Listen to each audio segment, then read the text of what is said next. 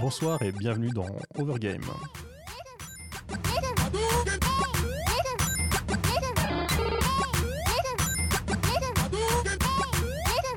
Bonsoir à toutes et à tous. Donc, sur Overgame, notre émission, on va parler de jeux vidéo. Euh, petite formalité d'usage, vous nous écoutez donc sur cause-commune.fm sur internet ou directement en FM, donc sur 93.1 à Paris en Ile-de-France. Sur le site, vous pourrez trouver le chat de l'émission euh, avec un channel Overgame pour euh, nous rejoindre. Également sur le site, vous pourrez trouver les comptes euh, Twitter et Facebook de la radio ou si vous le souhaitez et si vous pouvez faire un don pour la soutenir. Donc dans Overgame, comme chaque lundi soir de 21h à 22h30, on va vous parler donc de jeux vidéo et un peu de sujets qui vont autour du jeu, de manière aussi à être accessible, hein, à essayer à chaque fois de faire que même des non-joueurs, des non-joueuses puissent nous écouter. Et ce soir, le sujet du jour nous a été imposé par Aurélie. C'est pas tout à fait vrai. Bonsoir Aurélie. Salut Hervé. Également Lucas ce soir. Bonsoir Hervé. Et Léo. Bonsoir Hervé. Et je dis ce soir comme si c'était exceptionnel, mais ils sont tout le temps là. Et donc ce soir, on va vous parler de deux grandes sagas euh, du jeu vidéo, donc qui sont Dragon Quest et euh, Final Fantasy. Merci, j'ai du mal ce soir. Et bah du coup, on peut essayer de voir. Bah, D'abord, vous raconter un peu l'histoire de ces sagas, euh, qui donc euh, durent longtemps. Ça a commencé en quoi? 83, c'est ça? 86. 86, mince. Euh, les deux, je sais plus. Euh, Dragon Quest a commencé en 86 et Final Fantasy a commencé en 87. D'accord, bon là j'ai tout faux, c'est magnifique. Euh, mais en même temps c'est Aurélie qui est, euh, chargée des dates, et donc bah, qui, des sagas qui vont jusqu'à aujourd'hui, avec les derniers opus sortis il y a un an et quelques. Et du coup on pourra un peu vous raconter toute cette histoire, mais du coup la première question qu'on va se poser c'est c'est quoi donc Final Fantasy et Dragon Quest? Du coup qu'est-ce que c'est comme jeu? Eh ben Hervé, c'est une bonne question parce que ces jeux-là, hein, c'est des, euh, RPG ou on va appeler ça plutôt des JRPG vu que du coup ils nous viennent du Japon. Alors je vais être très honnête, hein, je n'ai jamais joué à, à ces jeux-là, donc du coup Honte à toi toutes les données euh, que je vais vous dire, ça vient de Wikipédia ou de sites euh, que j'ai trouvés. hein.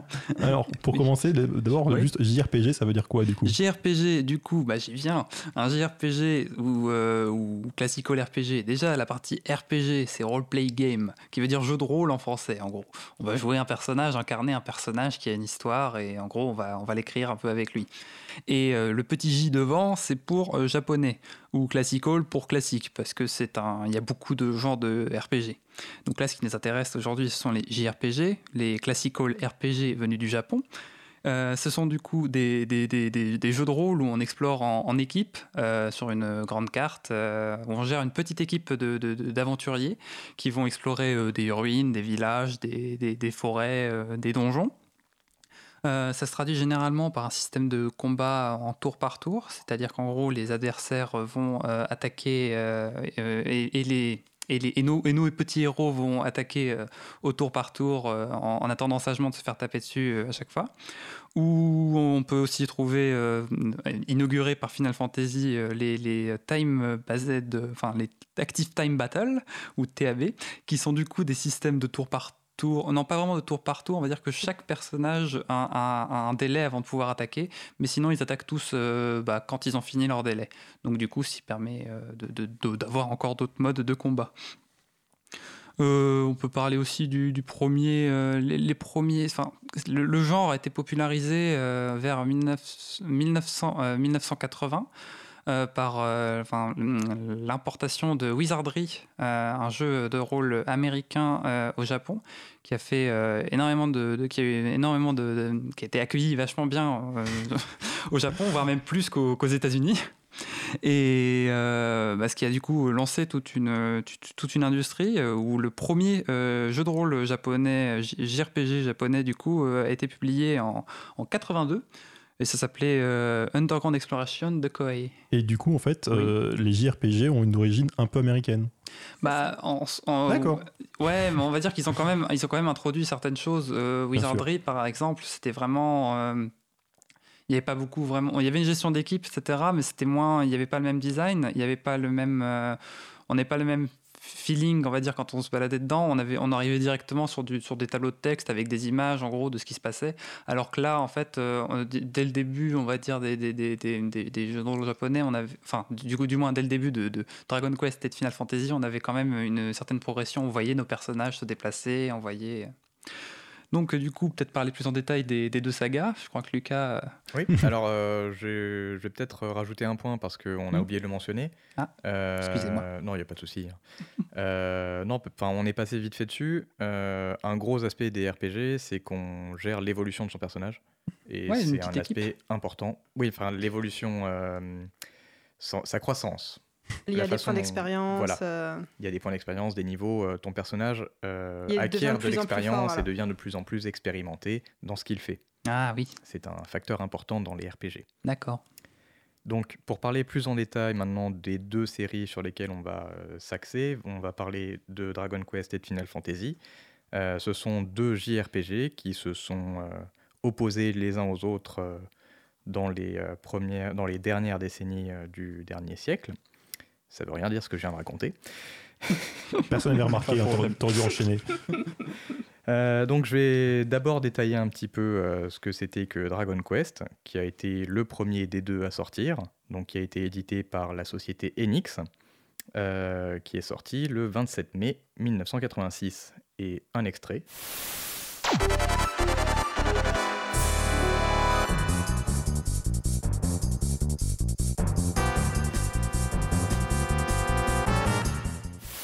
Donc là, c'était la musique de boss du Dragon Quest 7. Donc oui, 7, il y en a eu beaucoup.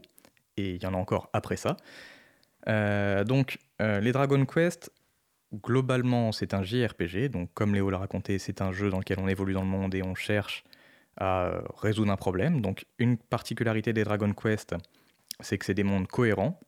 Euh, les Dragon Quest, même si c'est pas tout le temps une histoire qui suit, c'est des mondes qui se ressemblent, c'est des objets qu'on reconnaît, des personnages qu'on reconnaît, des monstres qu'on reconnaît. Euh, et c'est souvent des histoires locales, c'est-à-dire que nos personnages ont une histoire, euh, un, scénario euh, qui leur est propre à résoudre, ils ont une malédiction à lever sur un personnage qui leur est proche, et éventuellement il y a des implications qui deviennent mondiales au fur et à mesure de l'aventure.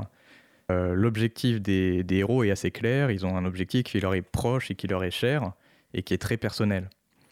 Euh, a priori, euh, de, cette, euh, de ces Dragon Quest, les éléments clés qui sont sortis sont beaucoup liés au cara design, donc à la façon dont les personnages sont représentés.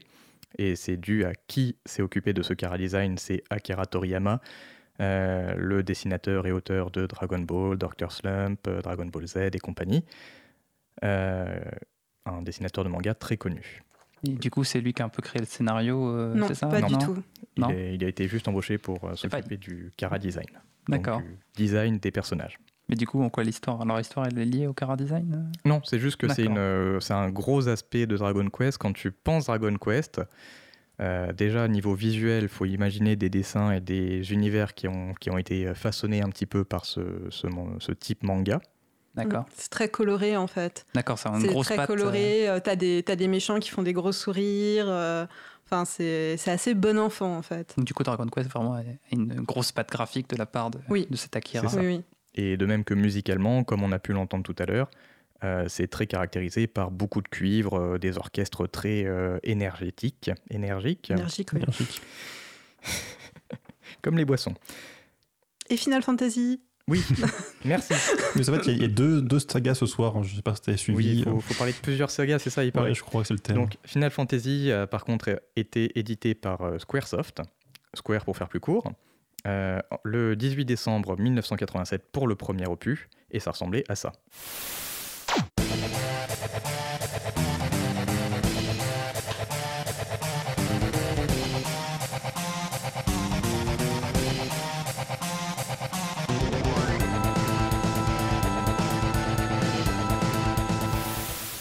Donc c'était la musique de Final Fantasy VII.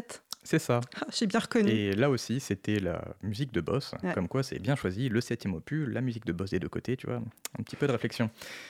Euh, donc, pour parler des Final Fantasy, eux, euh, donc il y a beaucoup moins de cohérence par rapport au Dragon Quest, c'est-à-dire qu'on ne va pas retrouver euh, des mêmes personnages, on ne va pas retrouver les mêmes objets, on va retrouver des mots-clés, on va retrouver des thèmes clés. des thèmes clés sont souvent les cristaux, l'énergie de la planète, les, la façon dont euh, les morts retournent euh, dans l'énergie de la planète pour, euh, pour avoir un système de réincarnation, etc. Même si ce seront les les épisodes plutôt vers la fin qui feront ça. Les éléments clés de Final Fantasy, en tout cas en ce qui concerne l'Occident, c'est plus connu pour sa musique que pour son cara design. Donc la musique qui, elle, est portée par Nobuo Uematsu. Oui, j'en connais un ou deux en japonais. quand j'ai rien dit. quelques-uns. Hervé faisait des gros yeux. Pas du tout. Euh, donc, Final Fantasy est plutôt caractérisé pour sa- ses tentatives de diverger. C'est-à-dire à chaque nouvel opus, essayer de faire des nouvelles expériences, que ce soit sur le gameplay, sur le design, sur euh, les musiques, moins, un peu moins quand même, c'est vrai, euh, ou sur le scénario.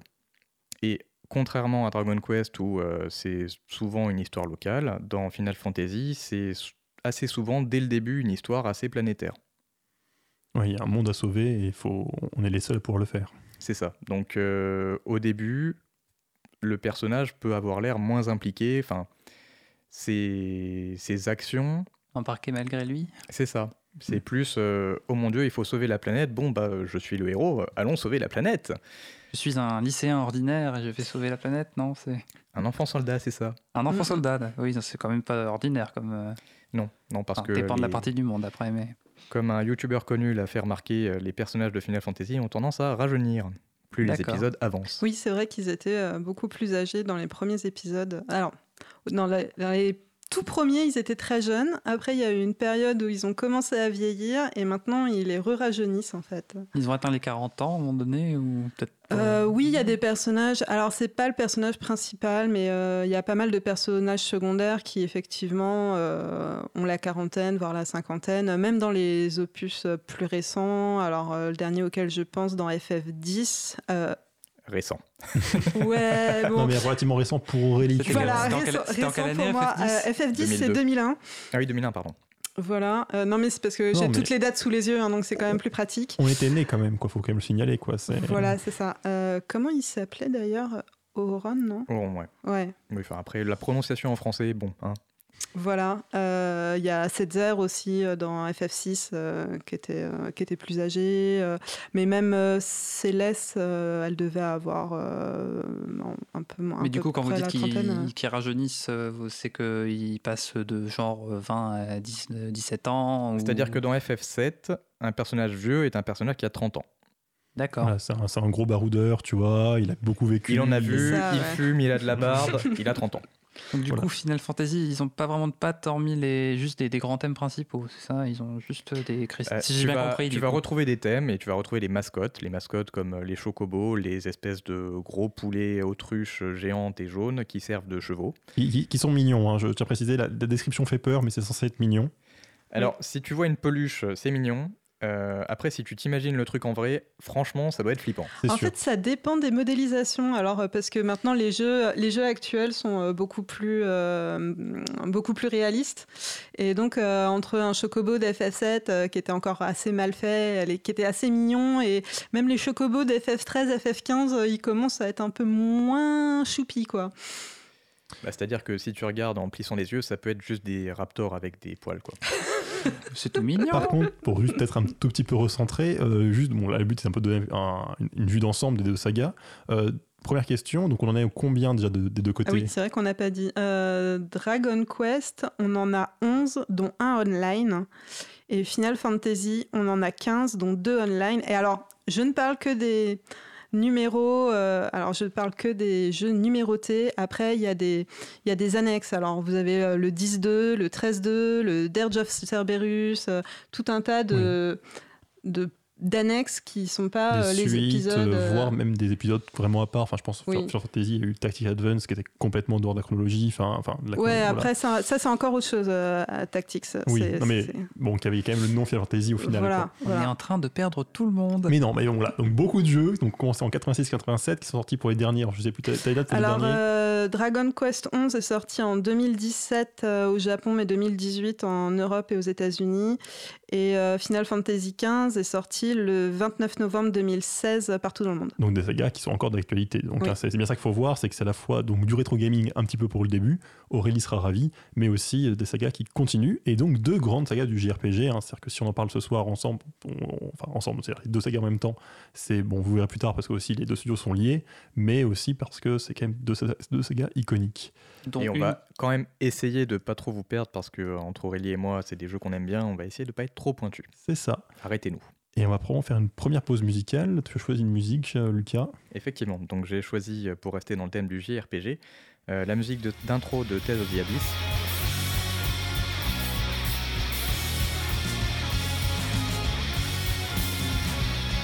Cause commune, cause-commune.fm.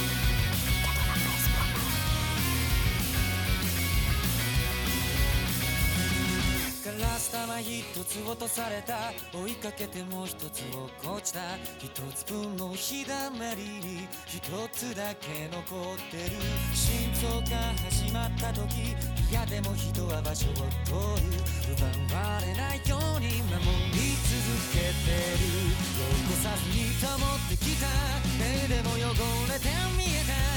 僕を疑う前に地獄に疑われて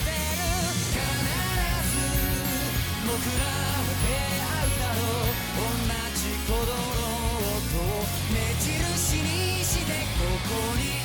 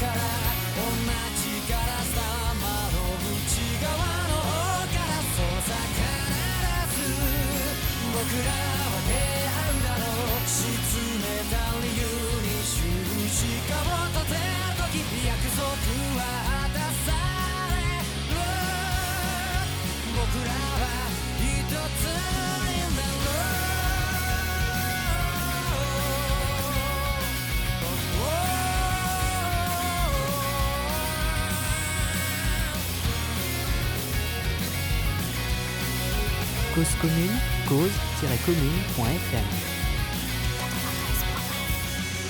Et on va continuer donc sur euh, Dragon Quest et Final Fantasy. N'oubliez pas, si vous voulez bah, soit nous écouter, c'est pas très crédible, vous, vous écoutez déjà, donc allez sur cause-commune.fm et vous avez également le chat euh, dessus et les liens sur pour le Facebook et le Twitter. Et c'était Tale of the Abyss de Karma Bump. Non, c'était Karma de Bump of Chicken. D'accord, pardon. Et du coup, Léo, tu, veux juste donner une nouvelle, je crois Moi, oui, Enfin, je voulais, juste, je voulais juste parler d'un petit truc, c'est totalement hors sujet, mais ça peut quand même être pratique parce que ça nous permettrait de peut-être jouer au Final Fantasy sous Linux. Euh, du coup, oui, euh, on, a, on a eu euh, Steam, l'entreprise Steam, qui euh, s'est mis en tête de développer pour leurs clients euh, un, un fork de Wine. Wine, qu'est-ce que c'est Alors, C'est quoi un fork? Un fork. Ah, bah, excusez-moi. Oui, euh, Alors là, tu, on repère les informaticiens, tu vois. ah, excusez-moi, vraiment. Alors, euh, bon, c'est peut-être pas très intéressant dans ce cas-là. Steam s'est mis en tête du coup de développer euh, quelque chose pour permettre de jouer en gros sur, sous Linux euh, à, des, à des jeux vidéo euh, qui sont logiquement disponibles que sous euh, Windows ou euh, enfin Windows tout simplement. Et du coup, ça vous permet, enfin, vous pouvez euh, dès aujourd'hui, on va dire, installer le, le client Steam Beta et vous pouvez essayer du coup de, de, de- de lancer euh, vos jeux avec euh, la avec euh, Proton, du coup, ce, logiciel qui permet de, lancer vos jeux euh, sous, sous Linux. Ça peut être pratique si jamais vous voulez essayer les Final Fantasy euh, qui sont sortis sur PC et que vous êtes sous Linux. Et ju- juste pour expliquer très rapidement un fork, en fait, c'est juste que c'est du code libre qui a été récupéré par euh, Steam et qui a été redéveloppé dans leur côté. Donc ils ont récupéré le code, ils ont refait une, euh, branche à eux pour euh, développer ce qu'ils veulent.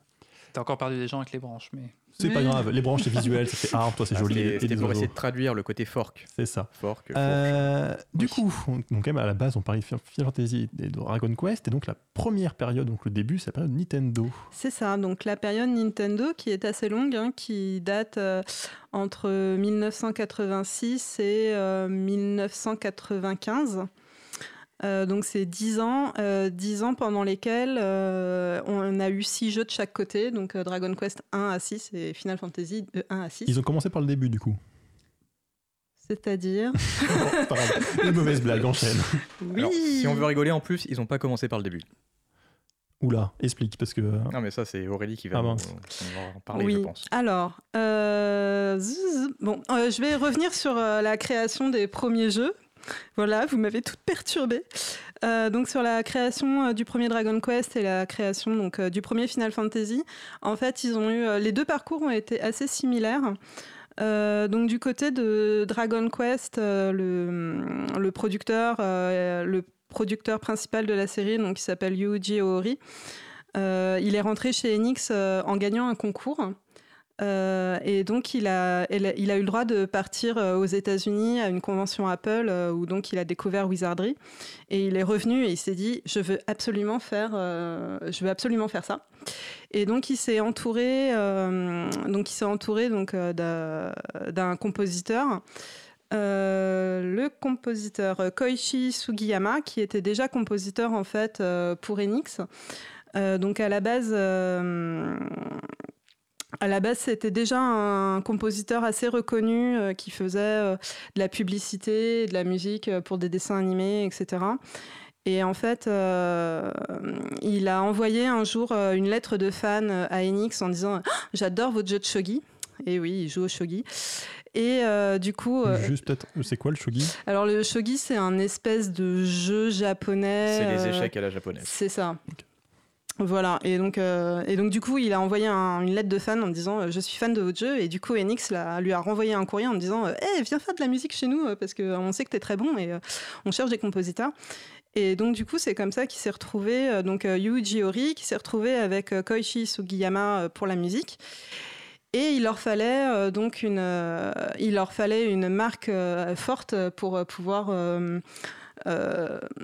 pour avoir euh, en fait de la publicité pour leur jeu et donc ils ont eu euh, ils ont réussi à avoir Akira Toriyama donc comme character designer. Donc Akira Toriyama qui était euh, le donc euh, qui à l'époque euh, venait de finir la série Dr Slump et qui était déjà l'une des plus grosses fortunes du Japon. Dr Slump s'était vendu à 35 millions d'exemplaires. Et donc ils ont réussi à le convaincre de faire euh, le character design de Dragon Quest et ça a beaucoup aidé Enix aussi parce que du coup, euh, donc Akira Toriyama qui était publié dans euh, le magazine Shonen Jump, il y a Shonen Jump en fait qui a beaucoup poussé euh, le jeu vidéo parce que bah, du coup, comme c'était Akira Toriyama qui dessinait, ils en ont fait aussi la pub. Mais euh, du coup, enfin, si, du coup, ils l'ont, pas pris pour, euh, pour, pour sa qualité de designer? C'était Ah, plus si, pour le côté coup de pub. Ou... Non, non, enfin, ils l'ont pris pour, euh, pour sa renommée et puis c'est également un très bon dessinateur Ouais. euh, qui a un coup de crayon particulièrement reconnaissable. Enfin, tu vois un dessin d'Akira Toriyama, tu sais que c'est lui qui l'a dessiné, quoi. D'accord. Euh, et donc le premier Dragon Quest est sorti donc en 1986, fin 86, et il a fait un carton. Euh, et du coup, euh, donc euh, du côté de Squaresoft, hein, donc en fait Squaresoft à la base c'était une branche d'une d'une plus grosse société qui s'appelait la Denusia. Je sais pas comment ça se prononce, voilà.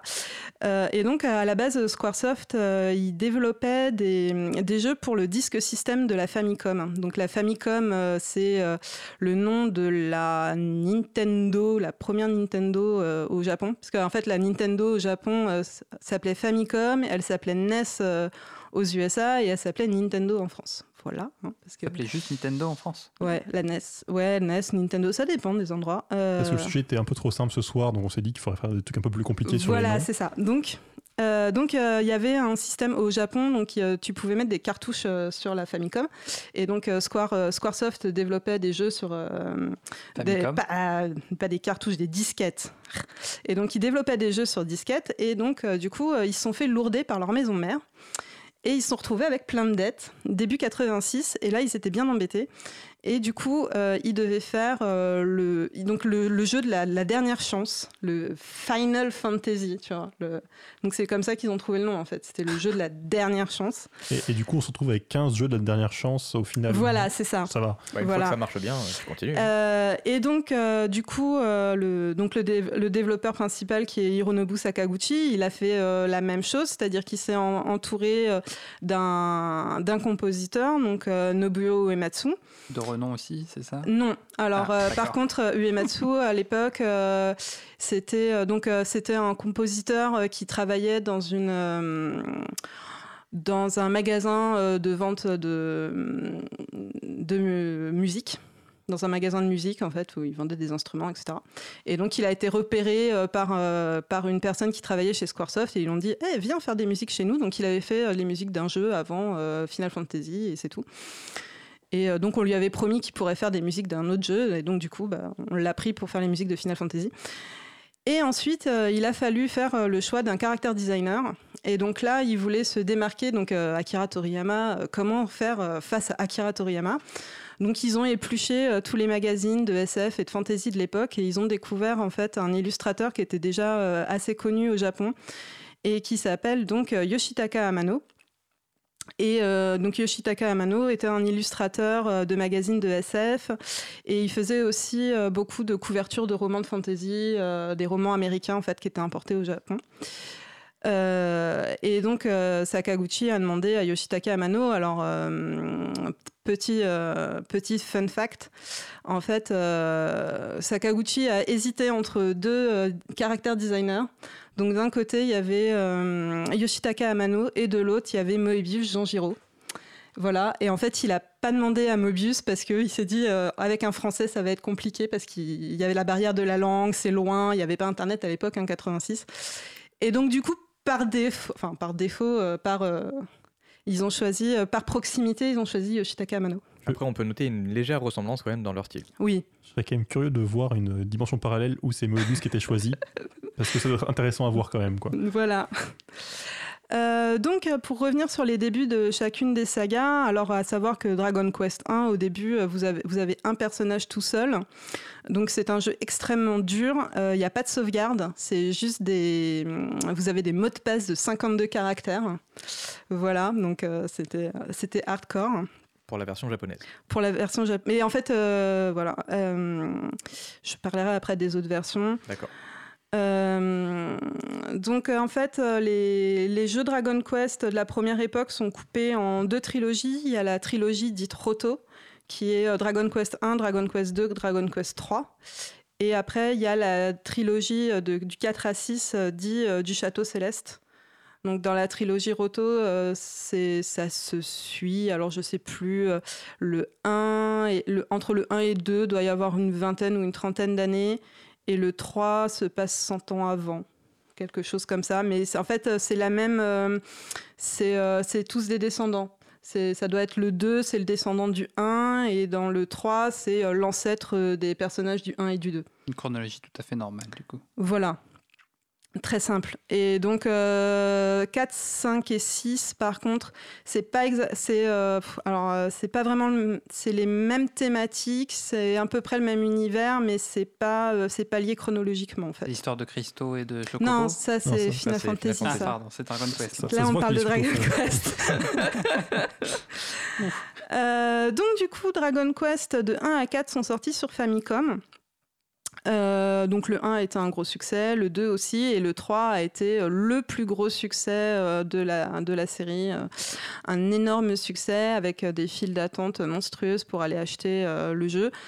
Euh, tant et si bien que euh, le Parlement japonais a demandé à Enix que euh, dorénavant les jeux Dragon Quest ne sortiraient plus un jour ouvrable pour éviter l'absentéisme en fait, l'absentéisme des, des, écoliers et l'absentéisme au travail.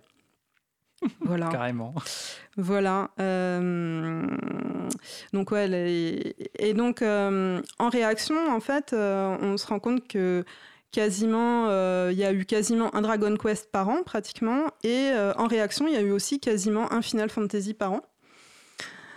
Euh, donc les Final Fantasy, il y a aussi deux trilogies, mais alors c'est beaucoup plus subtil. Parce que les Final Fantasy, on les découpe en deux trilogies qui sont Final Fantasy 1, Final Fantasy 3 et Final Fantasy 5, qu'on appelle la trilogie des cristaux.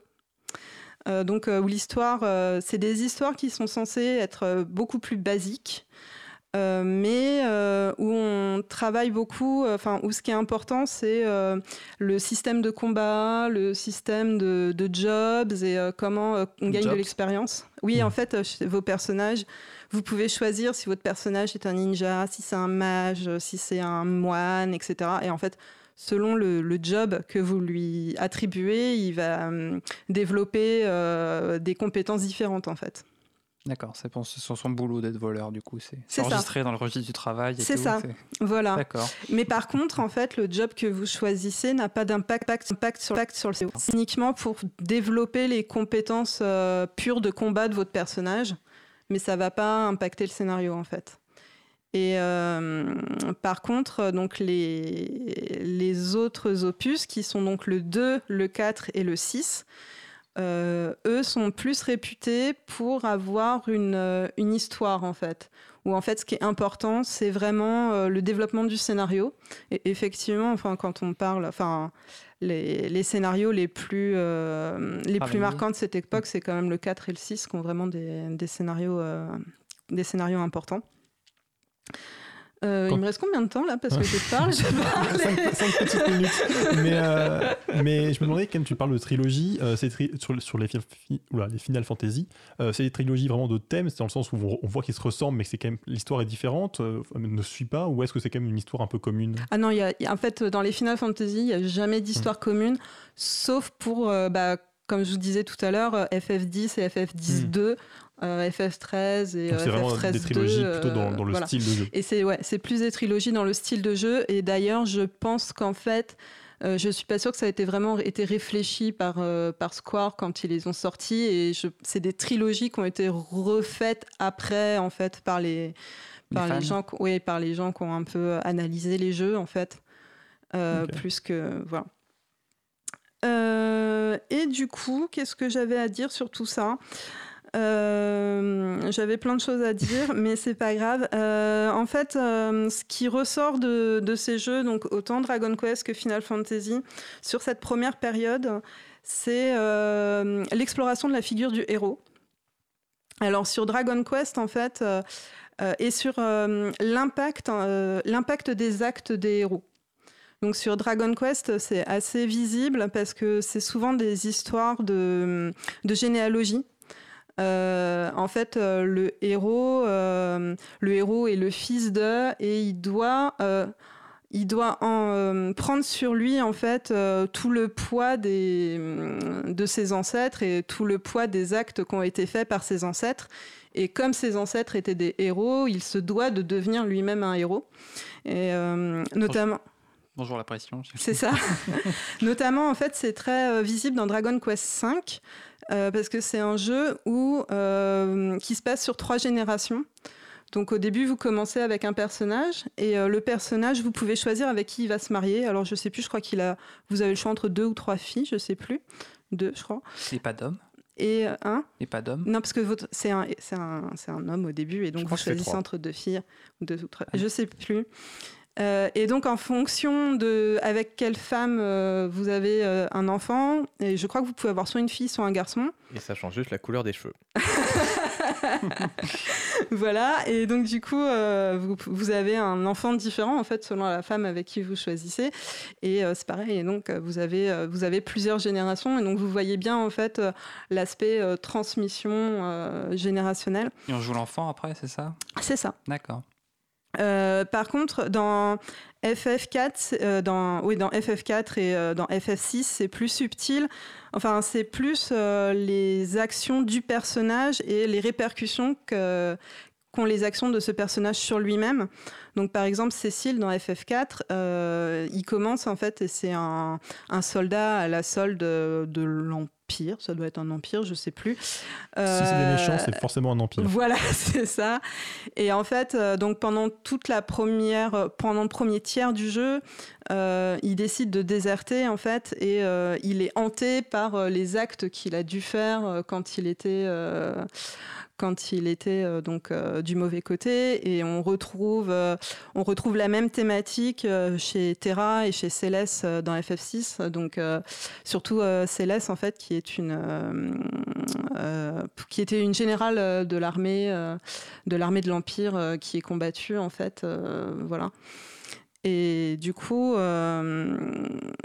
et donc dans FF6, vous avez le twist. Ah, on me dit que je dois couper, c'est Non, ça non, c'est c'est un 2. C'est un 2 minutes. J'hésitais un petit peu Voilà. sur le signe. Euh, vous avez euh, le twist, euh, le, le- le twist de milieu de jeu que je ne révélerai pas parce qu'il faut pas spoiler un jeu qui est sorti en 1994. très récent donc. Du Voilà. coup, tout ça, c'était la période. euh, Et tout ça, c'est la période Nintendo. Euh, en fait, euh, FF6, euh, c'est considéré comme étant le meilleur Final Fantasy qui est à la charnière, en fait, entre... C'est euh, discutable, mais c'est vrai que c'est souvent le cas. Alors, euh, en fait, il y a des grands débats entre est-ce que c'est FF6 ou est-ce que c'est FF7 le meilleur. Euh, mais FF6 est à la charnière, en fait. euh, donc, euh, pendant toute la période Nintendo, vous avez, euh, que ce soit pour Dragon Quest ou pour Final Fantasy, une ambiance très euh, médiévale, médiévale fantastique. Euh, de- FF6 amorce euh, la, le, le steampunk. Et après, qui C'est quoi le steampunk? Le steampunk. C'est euh, si euh, la une si la technologie euh, s'était arrêtée euh, avec les, Si les machines à vapeur. Si on avait réussi à avoir le même niveau de technologie que celui qu'on a actuellement, mais avec une énergie basse vapeur. D'accord. Voilà. C'est polluant tout ça. Et euh, oui, oui, oui, mais la pollution du coup fait partie aussi des thèmes euh, qui sont abordés. Et donc du coup, euh, ça permet de faire la transition avec FF7 qui lui sera beaucoup plus euh, technologique en fait. D'accord. Voilà. Et FF6 euh, repoussait les limites, de, les, les limites de la console avec, avec notamment donc, la fameuse scène de l'opéra.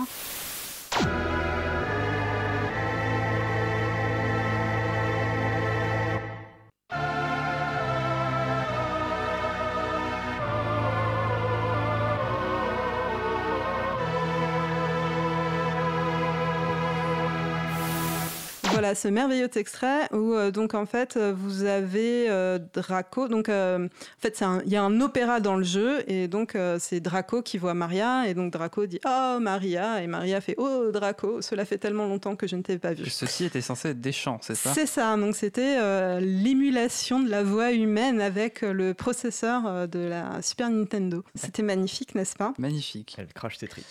Elle trash chez Trip, voilà, c'est ça. Euh, J'avais encore plein d'autres trucs à dire, mais on me fait signe Oui, je que suis je dois désolé, mais m'arrêter. on, a malheureusement un temps limité. Euh, du coup, je vais lancer euh, ma pause Alors, musicale. Juste un instant, je voudrais quand même préciser un, un point, c'est qu'on dit FF depuis le début. FF, c'est fi- Final Fantasy. Fantasy. hein. À chaque fois, on va, on va abréger parce qu'on a vraiment l'habitude.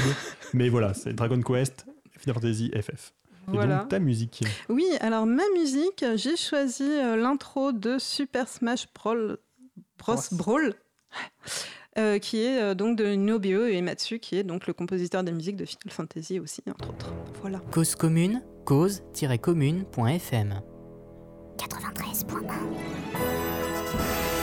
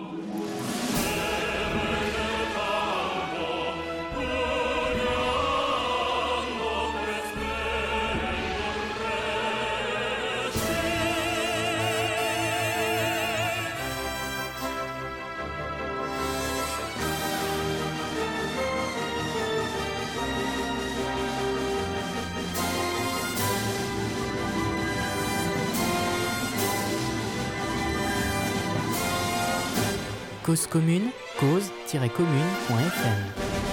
93.1 Et on va continuer donc sur Overgame et donc sur notre historique un peu de- des deux sagas, donc Final Fantasy et Dragon Quest. Oui, on a pu entendre euh, hors euh, micro que Léo a quand même un petit brin de voix parce qu'il chantait l'hymne. Et, et du coup, c'était quoi cette musique, rappelle? Alors, c'était la musique d'intro de Super Smash Bros. Brawl, euh, composée par Nobuo Uematsu.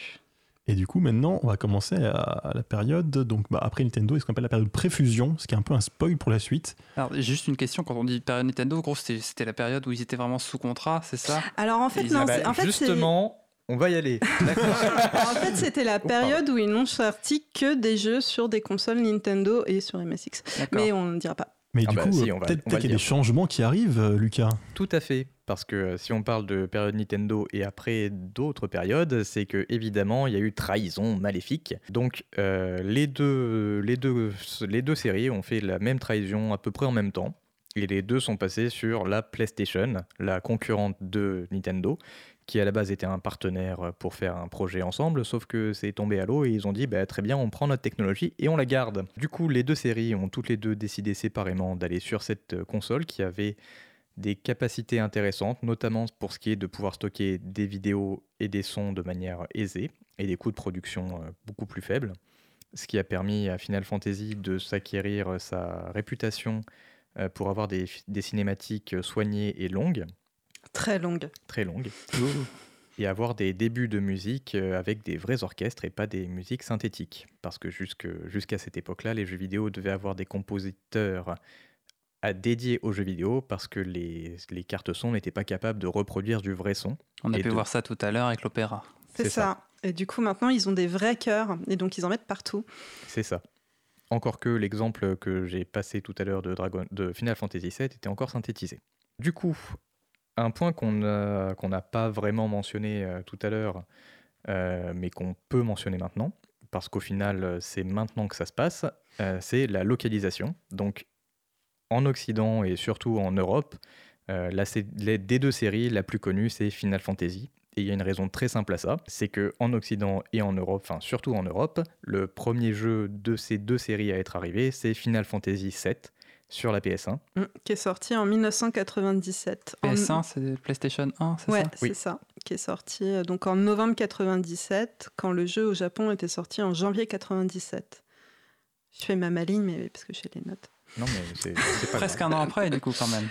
Oui, mais un an après, pour la localisation d'un jeu, c'était très très court, hein, parce que pour les premiers Dragon Quest, euh, par exemple, dans Dragon Quest 1, il était sorti au Japon en 1986 et il était sorti aux États-Unis en 1989. Donc Oui, il y avait trois ans d'écart. Donc là, euh, que ce soit sorti dans la même année, euh, c'était un exploit.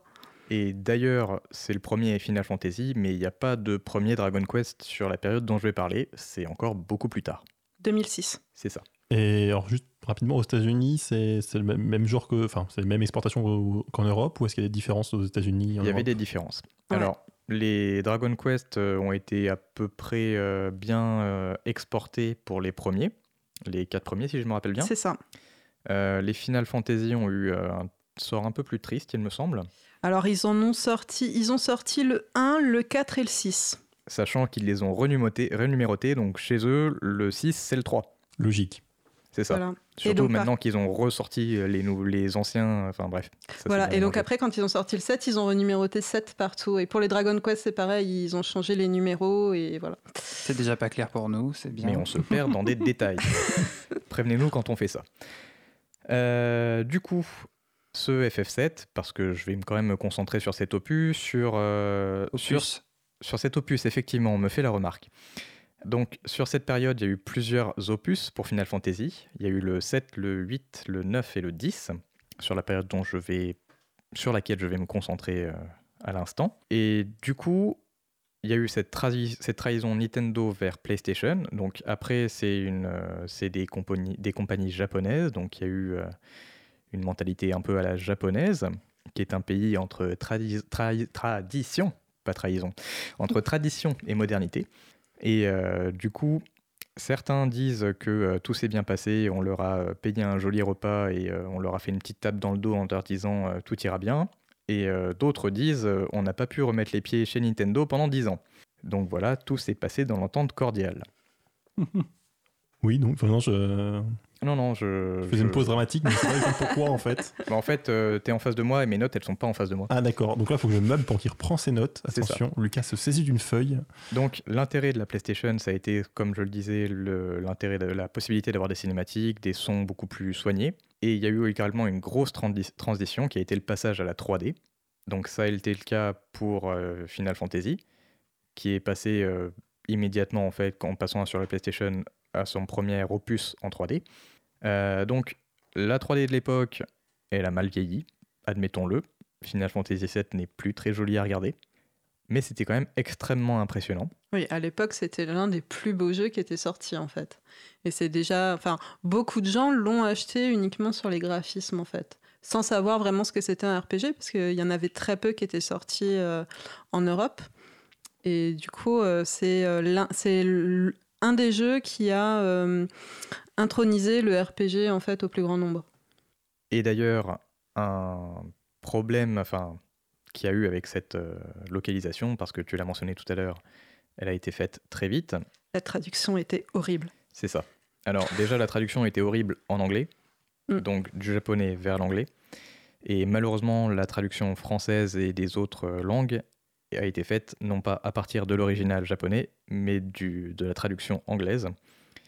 Et donc c'était une catastrophe. Oui, avec des contresens euh, sur certaines parties. Plusieurs équipes avaient été. euh, on avait dispatché les différents textes à plusieurs équipes différentes qui ne s'étaient pas du tout concertées. et Ça faisait des contresens, des morceaux qui n'étaient pas traduits. euh, Il y avait des gens qui changeaient de nom aussi? c'est Mm. ça.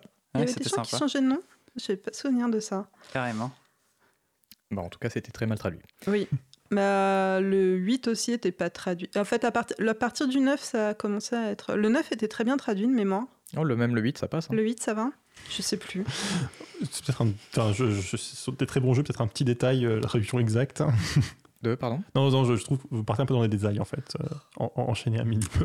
Et euh, du coup, euh, donc du coup là pendant la période, il y a eu euh, donc quatre Final Fantasy, mais il y a eu qu'un seul Dragon Quest, le Dragon Quest 7, qui était extrêmement rétrograde. En fait, euh, là où euh, Final Fantasy avait décidé de se développer euh, avec des graphismes en 3D, d'en mettre plein la vue avec des cinématiques et tout, Dragon Quest 7 euh, est resté en 2D et oui, c'était de la 2D C'était de la 2D, ouais. et c'était vraiment laid.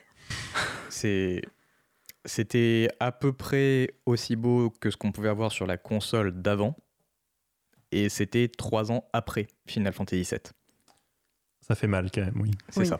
Voilà. Et Pour, donc, euh, euh, alors euh, la, la particularité des Dragon Quest par rapport au Final Fantasy, les Final Fantasy ont tous été euh, développés en interne chez Squaresoft. Euh, les Dragon Quest, en fait, Enix confiait euh, à des studios de développement et c'est pas forcément les mêmes studios de développement pour chaque, euh, pour chaque Dragon Quest. Et donc, euh, entre le 7 et le 8, ils ont changé de studio de développement, hein, bizarrement. Euh, et donc, euh, je sais plus qui c'était le studio de développement du 7, mais le 8, c'était Level 5 euh, qui euh, était très connu euh, pour faire des jeux extrêmement beaux. Et du coup, le, le 8, après, il sera beaucoup plus beau. Mais c'est. Et ce sera le premier à arriver chez nous en Europe. Oui. Sur la PS2, mais ce sera après un événement. C'était le 7. Non, Final Dragon Fantasy Quest. 7 et Dragon Quest 8. Ouh là là là là. Excusez-moi. C'est facile pourtant, prends des notes un petit peu, je sais pas. Il y en a juste une quinzaine des deux côtés, sans compter les spin-offs. Oh mon dieu. J'espère que tous les auditeurs aussi prennent des notes. hein. Bah, bien sûr, sinon euh, il y, a- il y a un terreau à la fin. hein. Et on, rece- on recevra les copies euh, par la radio. Ça marche très bien. sûr. Du coup, ces deux séries ont acquis de l'ampleur. Et d'ailleurs, c'était déjà à l'époque euh, quelque chose de- d'énorme, comme euh, pouvait le dire Aurélie avec euh, les, les Dragon Quest qui n'avaient plus le droit de sortir euh, en semaine. Euh, et tellement grosse que ça a permis de faire des jeux de plus en plus ambitieux. Et euh, notamment pour Squaresoft, ça leur a permis de faire un partenariat avec Disney pour faire la série des Kingdom Hearts, dans lesquels on retrouve les personnages de Final Fantasy mélangés avec les personnages de Disney dans des univers Disney mélangés au Final Fantasy. Et c'est génial, faut quand même le dire. On, on peut pas en parler ce soir, mais c'est génial. C'est très chelou. hein. C'est très chelou. Mais on peut partir à l'aventure avec Mickey et Dingo, quoi. C'est C'est trop bien. réaliste avec des personnages comme. C'est ça, Mickey. c'est c'est- ouais, c'est assez bizarre. Donc ils ont essayé d'adapter un peu le caractère design euh, des personnages de Final Fantasy pour que ça s'intègre un peu près dans Un les personnages cartoon. Disney, mais ouais, ça marche pas très bien.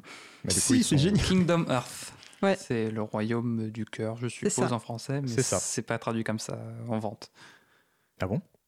Non, on, a- on vend pas ça euh, comme. euh, on Ah vend- non, oui, oui. Oui. On vend pas ça comme étant les royaumes du cœur. Oui, de même qu'on ne vend pas la dernière fantasy. Voilà, c'est ça. ouais, il faut que. Non, je pensais juste qu'on pouvait enchaîner parce que c'était pas vraiment le sujet de ce, soir- ce soir. euh, Kingdom Hearts, c'est déjà assez compliqué comme ça. Même si c'est super heureux. Donc c'est aussi une période où ils ont commencé à engranger beaucoup de fonds et ils ont commencé à faire euh, des portages en masse, surtout, sur, euh, surtout vers la fin, c'est-à-dire euh, prendre les, les épisodes qui avaient eu beaucoup de succès et les amener sur des supports plus accessibles. Donc que ce soit les anciens titres qu'ils avaient eu sur Nintendo et les mettre sur la PlayStation, qui sont leurs nouveaux copains, ou que ce soit prendre des titres qui ont eu beaucoup de succès récemment et les mettre sur des consoles portables voire plus tard les mettre sur les portables tout court. Mm. Et du coup, Il y a des Final Fantasy ou des Dragon Quest sur téléphone? Oui. Ah bon? Bah déjà il y a les opus originaux, les opus originaux Voilà. que tu peux récupérer sur ton téléphone. Il y a aussi des opus qui ont été créés exclusivement pour le téléphone, Euh, certains potables, d'autres moins. D'accord. Et donc, toute cette euh, vision de grandeur, ça, ça a mené, en tout cas pour ce qui est de Final Fantasy, euh, à un projet euh, dantesque, qui a été le projet de faire un film Final Fantasy, euh, qui s'appelait Spirit Within, Final Fantasy Spirit Within, qui a eu euh, la particularité d'être un énorme flop. Je vous conseille la vidéo de Karim Debache à ce sujet si vous ne connaissez pas. Se trouve sur quel. euh, on peut le trouver YouTube. où? Euh, bonne question. Euh, à l'époque, Si vous sur- tapez euh, Oui, Karim Karim Debache, euh, vous faut- trouverez. faut tout regarder de Karim Debache de toute façon, donc ça, c'est intéressant. Donc le développement de ce film leur a pris 4 ans et ça leur a coûté au final 137 millions de dollars pour un box-office de 85 millions de dollars. Donc Donc- un- une grosse perte de Ouais, donc 50 millions. Des années de boulot pour perdre 50 millions, c'est moyen. Ils ont gagné beaucoup d'argent quand même avec Final Fantasy, du coup. hein. Ouais, c'est ça. Et en fait, euh, Ça a presque, cra- ça a presque craché les studios en fait. Donc ça a- déjà ça, a- ils ont fermé euh, leur euh, leur branche euh, euh, film. Donc ils avaient créé une branche film à Honolulu. Donc ils ont fermé leur branche film et euh, il leur restait pas mal de dettes à éponger avec les jeux en fait. Triste histoire. N'est-ce pas? C'est ça. Et en fait, ce gros flop les, les a ralentis sur un projet qui avait depuis longue date entre les deux séries, qui était de fusionner les deux, les deux compagnies, c'est-à-dire Squaresoft et Enix, pour faire la compagnie euh, fusion qui est Square Enix. Mais ça, on en parlera après un interlude musical. Tout à fait. Léo, tu as choisi une musique. Alors oui, je choisis une musique. Alors elle est, enfin, elle est peut-être pas autant dans le thème que Super Smash ou comme ça, mais euh, c'est, je me suis dit que ça faisait aussi euh, fanfare, un peu comme celle, les musiques de Dragon Quest. Donc du coup, c'est euh, Warriors de Imagine Dragons qui a été commandité par euh, Riot Games pour League of Legends. Cause commune, cause-commune.fm 93. As a child, you would wait and watch from far away. But you always knew that you'd be the one to work while they all play. In youth, you'd lay awake at night and scheme of all the things that you would change, but it was just a dream.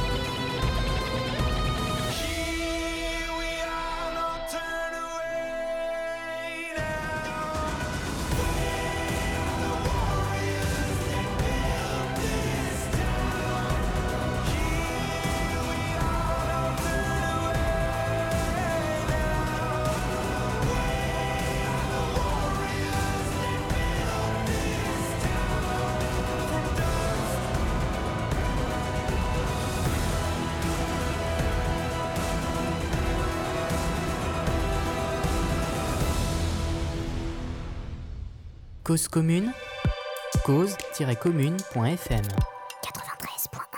Et on continue Overgame, on est là jusqu'à 22h30.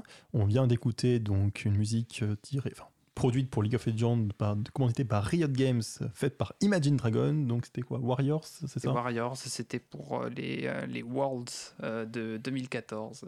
Donc les champions du monde de League of Legends de 2014. Et avant de continuer sur Final Fantasy et Dragon Quest, le thème de la semaine par Aurélie. Nous a déjà fait les chats et les cartons, si je ne me trompe pas. Voilà, et donc le thème de la semaine, c'est sur Dragon Quest et Final Fantasy. C'est vachement original. Voilà, et donc c'est les moyens de transport dans Final Fantasy et Dragon Quest. C'est parti. Un million de kilomètres à pied, ça use, ça use. Un million de kilomètres à pied, ça use les souliers. et C'est bien pour ça que nos héros ne voyagent pas qu'à pied. En bon moyenâgeux, ils ont des chevaux, et comme ce sont des chevaliers, ils ont une charrette ou un chariot. Quand ils arrivent à en capturer un, des fois un chocobo ou un chopouf. Mais la tendance actuelle, c'est plutôt les moteurs, moto ou voiture. Au garage, une Audi R8 ou une Regalia Type F pour le swag. Sinon, le taxi, la déchéance, voire pire, les transports en commun, le train transcontinental, le train fantôme. Il y a aussi le train de la mine, mais celui-là sera vite oublié. Pour traverser les rivières, le canoë, la barque ou la gondole sont privilégiés. Pour les océans, il faut plutôt emprunter le bateau à voile ou à moteur ou carrément l'école flottante. Autre alternative, le sous-marin ou la baleine, mais bientôt l'appel des airs est trop fort. L'oiseau céleste est vite remplacé par les aéronefs, dirigeables et autres aérothéâtres. Certains atteignent même la Lune. Au final, on pourra dire ce qu'on voudra, le plus classe, ça reste le snowboard. Et pour les feignants, il reste l'incontournable téléporteur. En conclusion, comme dirait la pub, à vous de nous faire préférer le taxer. Donc, euh, après la période pré-fusion, de manière très, très originale, on essaie de faire une période post-fusion, puisque, donc, comme tu disais, il y avait ce projet de, bah, de faire fusionner les deux studios qui correspondaient donc, aux deux grands jeux, donc la, la saga Final Fantasy, la saga euh, Dragon Quest, et même si c'était repoussé euh, donc de 3 ans, je ne sais plus quelle était la date initiale. Deux ans et des poussières. Deux ans et des poussières. Donc le 1er avril, 2000 le 1er avril 2003, il y a la fusion qui se prend, prend place, ce qui me paraît dire une date assez mal choisie personnellement. Je crois que je dirais pas le 1er Non, avril. c'est parce qu'au Japon, euh, l'année fiscale euh, se termine le 30 mars. Et donc, du coup, le 1er avril, c'est le- la nouvelle année fiscale qui commence. Tu, tu sais beaucoup trop de choses. Euh, et donc effectivement, on passe donc de Squaresoft et Enix à Square Enix. C'est très original. Euh, en plus, ce qui est quand même intéressant, c'est que Enix était plutôt du côté édition des jeux et Squaresoft plutôt du côté production. Ce qui fait que du coup, ils ont pu allier leurs talents respectifs pour bah, du coup faire à la fois la production et l'édition. Et donc les deux anciens directeurs de chaque, euh, de chaque boîte sont devenus euh, directeurs, euh, enfin présidents et vice-présidents de, la nouvelle boîte. Donc ça, c'est le 1er avril 2003. Et ça va pas changer tant de choses que ça sur les jeux. C'est-à-dire que globalement, les deux sagas continuent et ne sont pas beaucoup influencés. Mm. Mais euh, on a quand même. Non, mais je voulais dire qu'on n'a jamais eu euh, un crossover euh, Dragon Quest euh, Final Fantasy. Je pense que ça aurait été euh, le rêve d'un peu euh, pas mal de gens. Et en fait, finalement, euh, ça n'a même pas été fait. Donc effectivement, du coup, pas beaucoup de changements, effectivement, puisque le intérêt de faire des crossovers n'a même pas été respecté. Et du coup, bah, du coup, donc ça nous mène. De... Oui, crossover, c'est qu'on mélange deux séries pour que les personnages se rencontrent et que l'univers se rencontre. D'accord. Euh, et donc, donc, la période donc, de 2003 jusqu'à nos jours. Donc, sur les FF, euh, bon, il, donc, il y a le 12 qui sort en 2006 et donc jusqu'au 15 en 2016. Les Dragon Quest, c'est du 8 au 11, grosso modo. Le, ça. le 8 sort en 2004, donc bon, il a quand même dû être produit un petit peu avant la fusion aussi. Mais euh, c'est globalement la période de temps. Après cette fusion, il y a aussi la septième génération de consoles qui arrive. C'est-à-dire que donc ça commence en 2004 avec les consoles portables, donc la Nintendo sort la Nintendo DS. euh, enfin, il y a la PSP, donc la PlayStation Portable qui sort en, donc, euh, respectivement en novembre et décembre 2004. Et disons la, vraie arrivée des consoles, des consoles de salon qui intéresse vraiment euh, les JRPG en général, c'est donc novembre 2005 pour la Xbox 360 et novembre 2006 pour la PS3 et la Wii. Et donc là, effectivement, il y a aussi un changement de technologie. Donc qui va continuer, bon, on va dire la 3D, mais c'est vrai qu'on a encore plus de moyens, et en particulier, il y a aussi euh, le online qui va arriver. Parce que, bon, je, je- je connais beaucoup moins, moi, peut-être qu'Aurélie mettra quand même beaucoup d'anecdotes. Marc, non, euh, non, tu ne vas plus connaître non plus. Mais donc, je, je connais moins les, les jeux que ça, mais c'est vrai que ce qui est intéressant, c'est qu'avec euh, bah, cette évolution technologique, mais aussi des, des sagas, euh, bah, le online va commencer euh, à, à émerger. Donc online, euh, c'est du jeu en ligne, peu Multijoueur ligne, c'est multijoueur. Pour en parler rapidement, il y a. euh, Alors, mince, faut que je prenne mes notes sous mes yeux, ça va être compliqué. Donc, il y a un premier Dragon Quest euh, qui euh, propose un multijoueur, mais uniquement en local, c'est-à-dire qu'on pouvait juste jouer côte à côte. Et c'était le Dragon Quest, oula, Dragon Quest 9. donc qui sort en juillet 2009, donc qui propose sur DS, donc des, consoles portables effectivement, la, la Nintendo DS, qui propose un multilocal, donc vous pouvez jouer jusqu'à avec trois autres joueurs, qu'on pouvait inviter dans notre partie. Mais ça, c'est vrai que ça reste, comment dire, c'est quand même du multijoueur, il faut quand même prévoir le jeu pour, et c'est vrai que c'est assez exceptionnel, hein, c'est vrai que dans les JRPG, on a vraiment euh, son histoire, sa quête, son équipe, donc c'est pas très adapté en théorie au fait de jouer à plusieurs, mais ça c'est un peu, disons, un un côté un peu, dire timide, même si c'est pas, pas vraiment le bon terme, effectivement, où c'est juste une petite incursion du multijoueur. Mais euh, du coup, on gère une équipe dans les JRPG euh, classiques, mais du coup, là, comment ça se passe quand on a un multi? C'est une très bonne question, je n'ai absolument aucune idée. Euh, j'ai pas joué à Dragon, Dragon Quest 9 et je me suis pas renseigné plus que ça Bah, sur le système de les, combat. certains, certaines quêtes sont des missions et tu les fais en équipe. Comme si c'était euh, un MMO. Ouais, mais en fait, ce qu'il y a, c'est que tu as déjà une équipe, non? Bah, croyais plusieurs que le JRPG, En fait, tu justement, c'est que tu gérais une petite équipe euh, de Sur Dragon. Quest 9, tu as un personnage que tu crées toi-même. Qui n'est pas un personnage euh, préfabriqué par le jeu, comme c'est la, la- C'est ton classique avatar, en pour fait. le JRPG, c'est ton avatar. Et du coup, là, vous jouez juste avec vos avatars, c'est ça? C'est ça. Donc Ouais. du coup, ton équipe, c'est une équipe on, d'avatars. on, abandonne les personnages qui sont les mêmes des deux, sur les deux. euh, Bah, en fait, tu peux jouer euh, t'as soit la partie solo ou soit la partie, euh, la partie multi, en fait. D'accord, c'est pas la même chose, du coup. Non. C'est ça. D'accord. Merci. On te laisse Hervé, du coup, reprendre. Pas de hein, souci. cette Et donc, bon, donc ça c'est donc Dragon Quest 9 donc, euh, en juillet 2009, et ensuite tu as Dragon Quest 10, c'est assez logique en fait, qui sort pour le coup en août 2012, donc sur euh, Wii au début, je pense qu'il y a eu d'autres consoles mais je ne sais pas noté malheureusement. Je je suis pas sûre, hein, je crois que c'est sûr, sorti. uniquement sur Wii Euh, sur Wii et sur Wii U. Ah oui, ça doit être ça. Et donc ça c'est un MMORPG. Ok, personne pour dire, mais c'est quoi un MMORPG Non, parce Euh, qu'on a, déjà fait la, MMORPG on a déjà fait euh, l'émission sur WoW, donc Oui, mais c'est pas sûr que tout le monde ait écouté non plus. Oui, mais entre-temps, on a quadruplé notre audience, tu vois. C'est ça, euh, ils sont maintenant quatre à nous écouter. Euh, mais du coup, effectivement, un MMORPG, bon bah RPG, on l'a déjà dit au début, c'est un jeu de rôle, donc c'est en l'occurrence les types de jeux on discute depuis le début, on a son équipe ou son personnage qui évolue, etc., qui force euh, sa spécialité, euh, mage, etc. Et donc MMO, c'est pour euh, ma- massivement multijoueur euh, online, donc en ligne. Euh, et donc, et ça, c'est assez intéressant ce MMO parce qu'en fait, il est assez original, parce que justement, il respecte les Dragon Quest. C'est-à-dire qu'un peu plus tard, je vous parlerai des, des Final Fantasy qui ont aussi fait des MMO qui sont peut-être plus classiques. Mais dans Dragon Quest, effectivement, il y a tout ce côté tour par tour, il y a tout ce côté euh, alors, équipe qui est, il me semble, aussi respecté dans celui-là. Et du coup, ça fait non pas un, jeu où on va se balader et lancer des sorts, un peu comme dans tous les jeux de ce type-là, librement, mais on a aussi un système de, combat tour par tour qui reste dans le jeu. C'est-à-dire qu'on va se battre effectivement tour par tour, donc on va pouvoir à chaque fois. euh, Alors, c'est du tour par tour, on peut quand même un peu bouger, d'après ce que j'ai pu voir. Le jeu est uniquement sorti en japonais et je crois qu'il y a une version chinoise, ce qui fait que trouver des renseignements dessus n'est pas très pratique pour un français euh, qui ne parle pas japonais. Mais euh, effectivement, j'ai pu voir comme vidéo, c'est c'est l'idée, c'est qu'on se balade autour du monstre, mais euh, on va avoir de temps en temps un, un menu qui apparaît pour lancer un sort et on va lancer le sort euh, comme ça, euh, chacun son tour. Mais du coup, c'est du coup, c'est-à-dire qu'en gros, on se balade dans un monde partagé avec plein d'autres joueurs, c'est ça?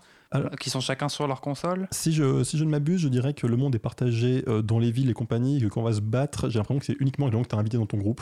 Je suis pas complètement sûr, encore une fois, les textes en japonais, mais pas beaucoup.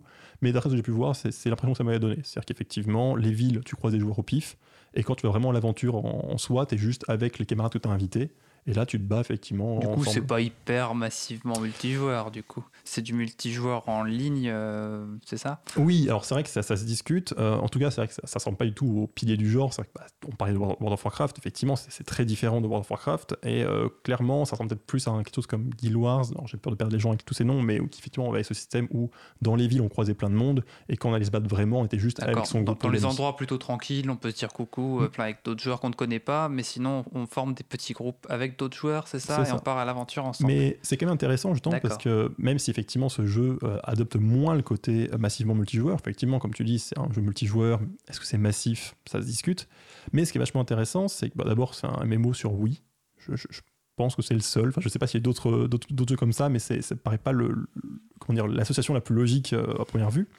Mais surtout, euh, c'est un, du coup un, un jeu qui respecte beaucoup ses origines. Et d'ailleurs, c'était vraiment l'objectif, c'est de faire un Dragon Quest en ligne, mais qui gardait effectivement toute cette tradition de jeu au tour par tour, de, d'équipe, hein, parce qu'il me semble que quand même tu peux jouer aussi, euh, tu peux recruter d'autres joueurs en tant que. Enfin, tu les contrôleras grosso modo dans ton équipe.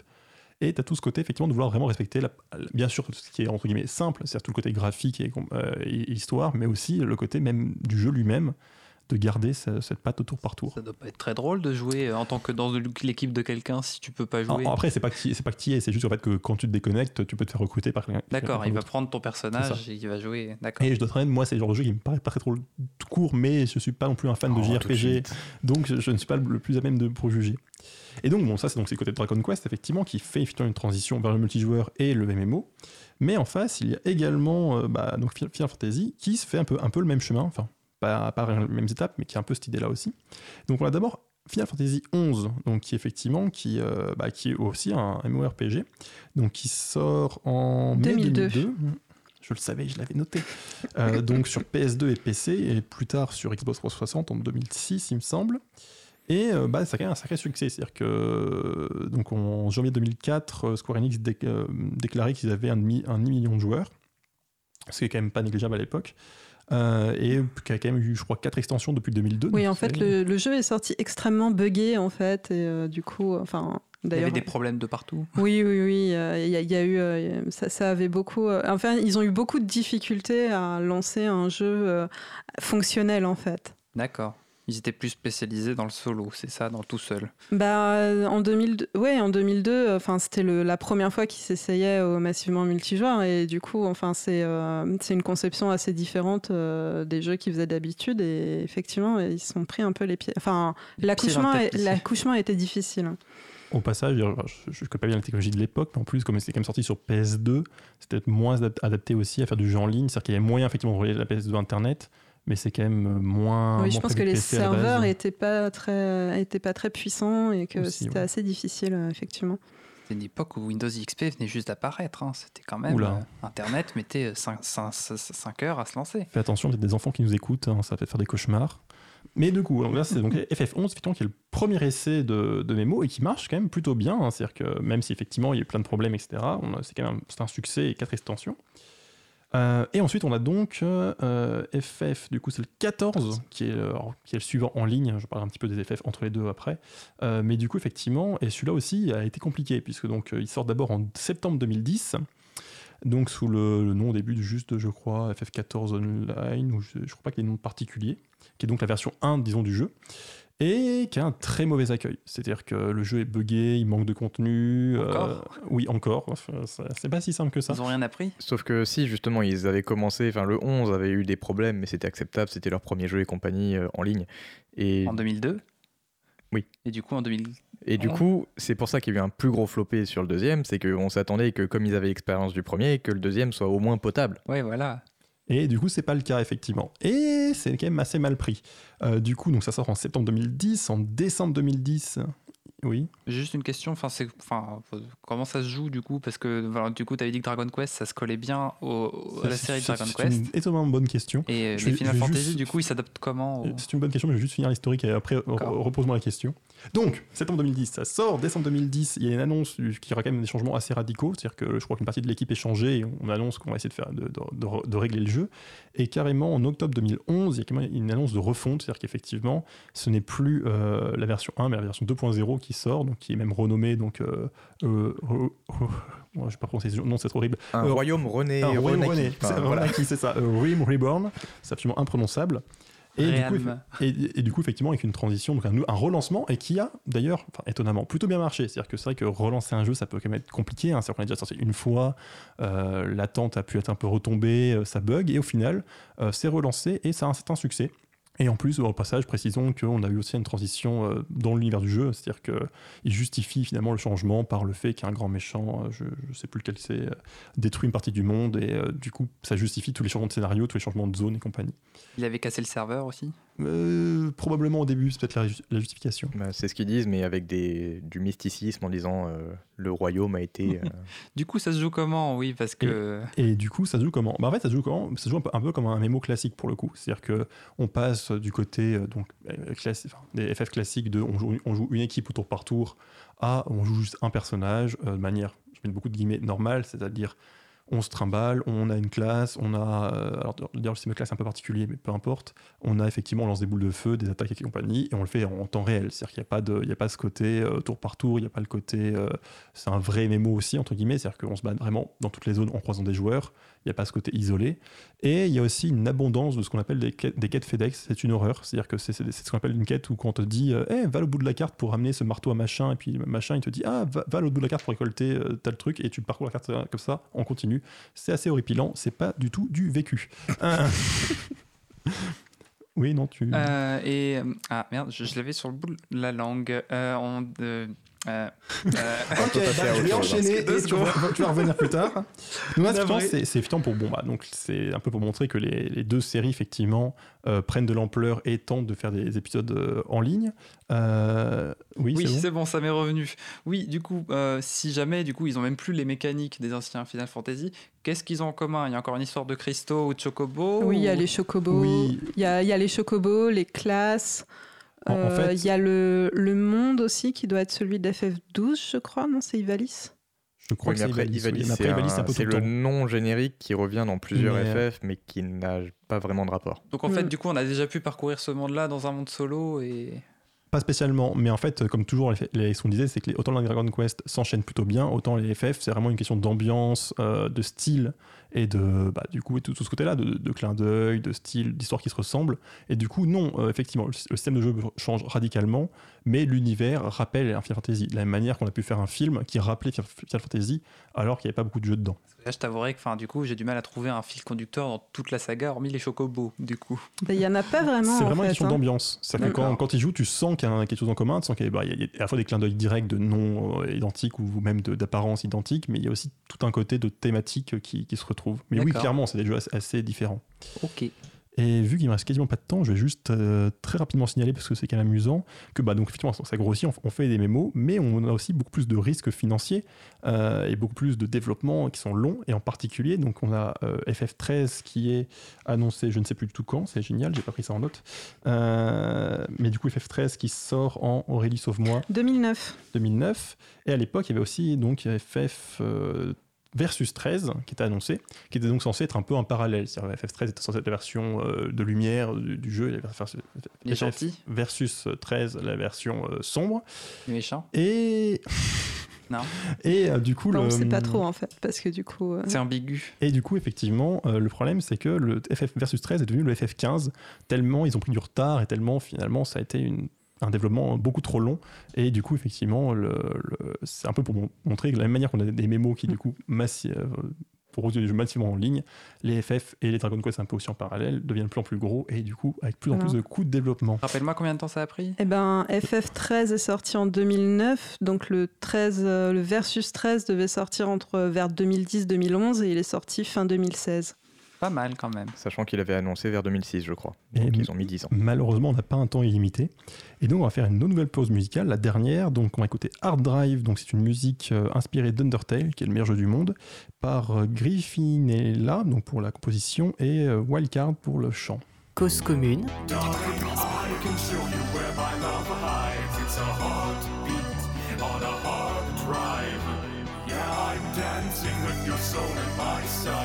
the showdown in the spotlight.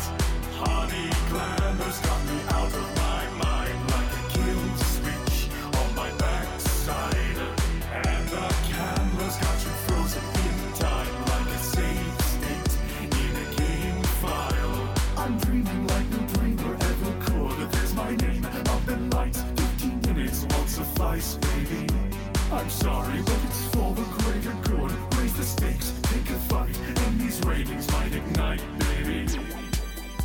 got a lot to nerve, my friend. What day and age you think we're living in? You've got a lot to learn, human. Did you really think the dark was in?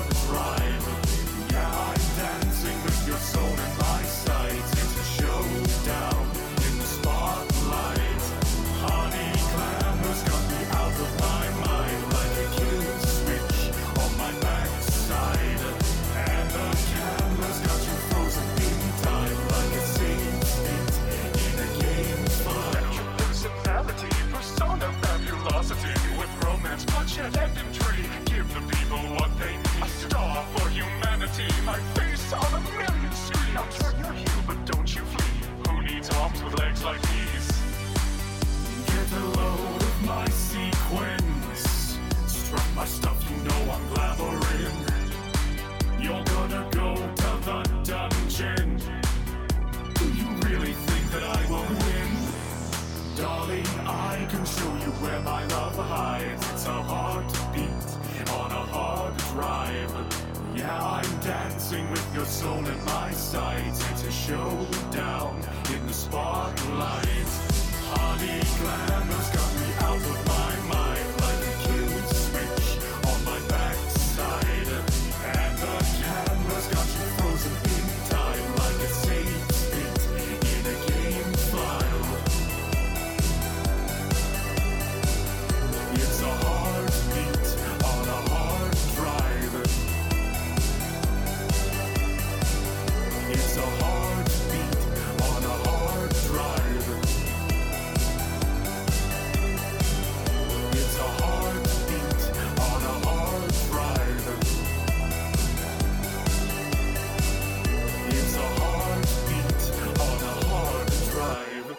Cause commune, cause-commune.fm.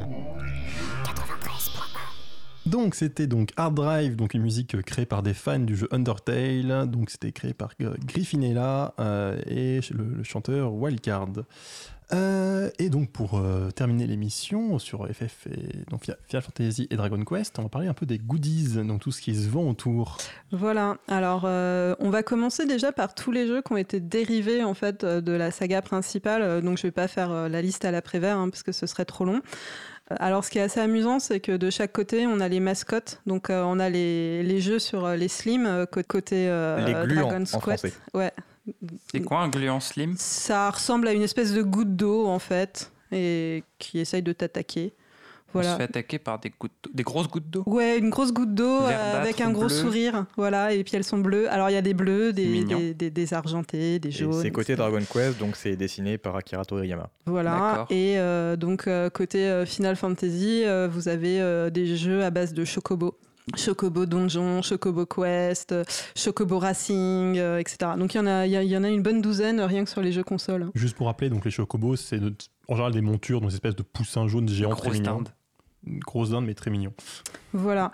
Après, euh, vous avez des, des jeux de rythme, euh, vous avez euh, un jeu euh, côté Dragon Quest, euh, Dragon Quest Builders, ce qui doit être un genre de... Comment ça s'appelle? Jeu de gestion, j'imagine. Non, euh, de création, D'accord. un peu à la Minecraft. D'accord, donc on construit sa, sa ville et des choses comme ça. Voilà. Alors, euh, fun fact, euh, donc euh, aux États-Unis, donc il y a une autre série de jeux de Squaresoft qui est sortie. Donc au Japon, ça s'appelle la série des sagas, donc Romancing Saga, et je connais pas les autres noms. Et par contre, aux États-Unis, ça- c'est sorti sous le nom de Final Fantasy Legend. Donc euh, les Romancing Saga en fait sont sortis en Final Fantasy Legend et donc c'est pas des vrais Final Fantasy mais ils ont été renommés euh, pour euh, l'export américain. Plus facile pour comprendre. C'est ça, parce que sinon c'était encore, c'était trop simple. Donc après en merchandising, bon vous avez le merchandising classique, hein, les peluches, donc tout pareil, hein, des peluches de Slim, des peluches de Chocobo, des peluches de cactus, parce qu'il y, a- il y a un cactus très mignon euh, dans les Final Fantasy. Euh, Il y a des mugs aussi qui ressemblent à des espèces de chats. C'est génial ça de pouvoir acheter des dindes, des d'eau et des cactus. Voilà. Donc après, bon, il y a tous les CD euh, des musiques, euh, les CD orchestrales. Euh, donc euh, depuis quelques années maintenant, il y a les tournées, euh, les tournées euh, de concerts, donc qui s'appellent euh, Distant Skies. Donc qui sont même passés en France, où en fait euh, ils jouent euh, les, les musiques euh, de Final Fantasy du 1 au, au 13. Enfin, quand j'y étais, c'était encore le 13, le 15 n'était pas sorti. Voilà, et donc c'est la grosse arnaque, hein, parce que euh, ils ne jouent que les, Enfin, ils jouent surtout des musiques des, hum, des nouveaux jeux, ceux qui sont sortis en Europe, hein, de FF, de FF7 à FF13, alors que tout le monde sait que les meilleures musiques, c'est FF6. Je me suis sentie très frustrée pendant le... voilà. Et je voulais aussi vous parler donc, de tous les produits culturels qui ont été euh, dérivés. Donc, euh, notamment euh, au Japon, on a plusieurs séries de, mangas qui ont été tirées de Dragon Quest donc au moins trois ou quatre, notamment donc l'un des mangas qui est, qui est sorti en Europe sous le nom de Fly. Voilà, donc c'était Dai au Japon et ça a été traduit en Fly, qui a fait euh, 50 millions de ventes. Ah, quand même. 50 millions de tomes écoulés, donc euh, c'est pas mal. Avec euh, le super dessin animé qui était passé chez Dorothée et le générique euh, très classique euh, Fly. Le plus grand des héros, c'est Fly. Mais euh, les, on, m'a interdit de vous passer un extrait euh, de ce générique. J'ai été censurée. On suspectait qu'on n'aurait déjà pas beaucoup de temps. Voilà. Et alors, euh, étonnamment, côté Final Fantasy, il y a très peu, très peu de choses qui, qui sont sorties. Donc, il y a des OAV, donc c'est des, des animes, des animes assez longs qui sont sortis en 1994. Donc après, il y a le film hein, Spirit Within qui s'est craché en 2001. Euh, et ensuite, ils ont fait euh, les films Advent Children euh, tiré de Final Fantasy VII qui est sorti en 2005, euh, mais uniquement, pas au cinéma en fait, uniquement en VOD. Et euh, Kingslave en 2016 euh, de FF15 et qui sont alors Kingslave il paraît qu'il est très bon je l'ai pas vu Il est pas mal. Advent Children j'ai détesté mais complètement. j'ai vraiment pas aimé Euh, j'ai eu un espèce de fou rire nerveux. C'est que des, des bonhommes qui font des pauses classes avec un scénario qui est incompréhensible si vous avez pas rejoué à FF7 euh, deux jours avant. Vous savez quoi aller Même regarder si du tu as coup. joué, hein, globalement. Voilà. Et donc, euh, du coup, euh, du coup, c'est assez intéressant de voir euh, l'écart en fait euh, sur les produits, euh, sur les produits euh, culturels dérivés euh, entre euh, la Dragon Quest qui a fait beaucoup de beaucoup de mangas qui ont vraiment bien réussi et en fait Final Fantasy qui a aussi euh, beaucoup de potentialité et finalement ça, ça a très peu donné. Et euh, pour finir, euh, donc deux séries sur Netflix. Donc sur Netflix Japon, vous avez Yusha Yoshihiko qui est une parodie de Dragon Quest et qui est vraiment, c'est vraiment très très bon quoi. Et euh, donc euh, sur euh, Netflix, mais par contre en France, là vous avez Dead of Light, Dead of Light, qui est, c'est un drama en fait sur un, un jeune homme qui se, qui reconnecte avec son père à travers Final Fantasy XIV, donc à travers le jeu online, où il crée un avatar, il fait créer un avatar à son père et en fait il discute à travers, à travers le jeu. On peut le trouver autre part que sur Netflix? Euh, je crois pas. Voilà, j'en ai fini. C'est la fin des goodies, ça tombe bien, je suis déjà en retard. Euh, du coup, la conclusion va être très rapide. Final Fantasy, c'est bien. Dragon Quest, c'est bien. Et euh, jouez-y. Mais euh, avant de finir l'émission, on va quand même faire un jeu de la semaine. Et il n'a pas oublié le jingle Et voilà, cette semaine, on- euh, nouveauté, on pense au jingle. Et donc, je vais vous parler de What Remains of Edith Finch. Euh, donc, euh, que reste-t-il d'Edith Finch J'imagine si on veut traduire littéralement. Donc, c'est un jeu sorti en avril 2017 sur PC et PS4 et qui est en juillet 2017 sorti sur Xbox. Euh, il se finit à peu près en deux heures et coûte une vingtaine d'euros, il me semble, un truc comme En téléchargement, je suppose que c'est pas sorti en boîte. oui, non, c'est sans téléchargement, c'est du jeu indépendant, comme après tous les jeux dont je vais parler. Euh, alors, c'est un jeu, bon, en fait, j'ai joué ce matin, hein, je l'ai fini ce matin, et il est absolument magnifique. Par contre, il faut quand même prévenir, c'est un jeu qui est assez triste. Euh, il peut avoir des. Enfin, il n'y a pas de violence à l'écran, il n'y a pas de violence visuelle, mais il peut y avoir des scènes assez dures. Euh, pour vous donner une idée, en fait, on joue une jeune femme euh, qui retourne dans euh, sa maison familiale pour apprendre l'histoire de sa famille. Donc, au début, on arrive, on a un carnet sur lequel on a un arbre géné- généalogique de la famille. Et du coup, sans vous spoiler, vous pourrez très vite apprendre que, en regardant les dates, tout le monde à peu près est mort et il y a cinq qui sont morts très jeunes. Donc On dit effectivement, divulgaché d'ailleurs, on dit plus spoilé. divulgaché. Très bien, monsieur de l'Académie française. Mais du coup, effectivement, il peut y avoir des scènes qui. Donc on va, on va revivre un peu la, certaines scènes de famille. Et comme ça va appliquer la mort de per- de personnes assez, assez jeunes, ça peut être assez, euh, assez, assez touchant, voire choquant. Euh, mais c'est un jeu qui est absolument génial. Euh, D'abord, bon, par son thème, effectivement, ça explore beaucoup les, questions de mémoire familiale et de deuil, mais c'est aussi un jeu qui a un petit bijou, de design, c'est-à-dire que donc on va arriver dans cette maison, c'était un walking simulator, c'est-à-dire qu'on ne fait quasiment rien à part marcher, on va se promener dans la maison et euh, bah, explorer les pièces, trouver des lettres, lire des lettres. Mais en fait, tout, toute la maison est faite de manière à ce que vous soyez guidé de manière euh, naturelle, parce que vous allez arriver, vous allez voir en premier peut-être un objet, vous allez le voir, euh, tous, les, dialogues, toute la narration, pas de dialogue, c'est la narration en fait euh, du jeu va être écrite dans le décor. C'est-à-dire que quand vous entendez un dialogue, les lettres vont s'inscrire sur un mur, sur un nuage, etc., ce qui va encore guider votre regard. Et tout du long, vous allez sentir que le jeu vous guide et que finalement ça s'enchaîne bien. Et c'est c'est vrai que si vous appréciez le jeu vidéo, si vous appréciez euh, voir ce, ce- ce- ce côté-là, c'est vraiment intéressant. Et également, Mais du coup, enfin, si jamais on est guidé comme ça tout le temps, enfin, que- quel est l'intérêt du jeu vidéo? C'est un jeu, c'est un jeu narratif après. Hein. C'est pas, c'est pas un jeu où tu vas vraiment te dire, oh, je suis super intelligent, j'ai compris ce qui se passe, ou faire une super action. Tu vas te laisser guider par le, par le jeu et tu vas un, absorber l'histoire au fur et à mesure. Mais du coup, c'est un jeu. Il y a des énigmes, il y a des trucs comme non, ça? tu avances, il n'y a pas question pas d'énigme. Mais faut du coup, la, la question que, que je me pose et qui est probablement la même que, la même que Léo, euh, c'est qu'au final, si c'est un jeu de deux heures dans lequel tu te contentes de marcher dans l'histoire, est-ce que c'est pas juste un film sur un média un peu particulier? C'est une bonne question et c'est- un peu compliqué. C'est-à-dire qu'effectivement, il n'y a pas de côté euh, interactif euh, hyper important, même si quand même, parce qu'en réalité, il y a des séquences un peu différentes où on va jouer autre chose que le personnage. On va, on va avoir, dans certaines trucs- parties d'imagination on va revivre certaines parties de, de la vie de la famille. Où là, justement, ça c'est intéressant parce qu'ils utilisent le gameplay pour te, vraiment te mettre dans une autre situation. Et c'est justement très naturel, très instinctif, ce qui est encore une fois assez impressionnant pour le design. Mais oui, clairement, les Walking Simulator, c'est toujours un peu la question est-ce que c'est encore du jeu vidéo? Moi, je répondrais que oui, parce que justement, ce jeu-là euh, marche parce que tout s'enchaîne, parce que tu vas tout découvrir, parce que quand même, tu es la première personne, et que c'est important aussi pour l'implication émotionnelle, c'est que tu joues un personnage, tu es vraiment dedans, et ça implique quand même beaucoup le joueur. Et je pense que euh, en film, ça n'aurait pas rendu la même chose, en film, ça n'aurait pas marché. Mais du coup, euh, dans les Walking Simulator, comme, comme tu dis, ou comme ça, il y a quand même des fois des, des choix à faire, ou tout comme ça, pour guider l'histoire. Là, il y Ça en a dépend. même pas? Non, là, il n'y a pas de choix. Là, tu, tu vas découvrir l'histoire, tu vas la comprendre, et euh, c'est ainsi que tu vas euh, apprécier l'histoire. Et je, je sais que ça peut être compliqué à imaginer comme ça, juste à écouter, mais vraiment, c'est un jeu qui est très intéressant, à la fois dans son design, mais aussi dans son histoire, que je n'ai pas envie de spoiler parce que la découverte est très importante. Et en deux heures, vous pouvez imaginer que si je donne le début, ça va vite, vite spoiler. Mais du coup, est-ce qu'il y a une, euh, des sauvegardes ou est-ce qu'on est obligé de faire tout le jeu d'un coup hein? Euh, je pense qu'il y a moyen de sauvegarder, que si tu quittes le jeu, que tu le relances, tu, re- tu gardes le même niveau, même si euh, moi je l'ai fini en, en une seule fois. Et on me fait signe que c'est vraiment l'heure, c'est la faute d'Aurélie qui prend beaucoup trop de temps. Donc c'était Overgame, on était ravis, gratuit, ça. on était ravis hein, d'être là avec vous ce soir. Euh, en générique, on a eu donc euh, c'est quoi, c'est Fatih, Fatih, Fat, Fat, Fat, Fatih. Fatih, qu'on va réécouter en fin. Et donc bah, on était avec Léo. Salut Léo, Lucas et Aurélie, ils ont pas Bisous, dit au revoir, c'est dommage. Au revoir Attends, à on tous. n'a pas annoncé le. Ah oui, le truc suivant, on va oui, parler de choix moraux dans les jeux vidéo la semaine prochaine. Ou de la morale dans le jeu vidéo de manière générale.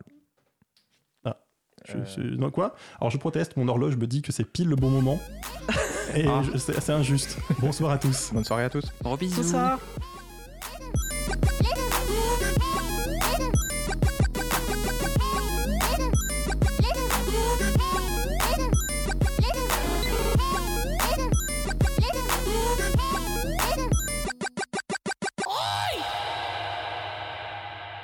Cause commune.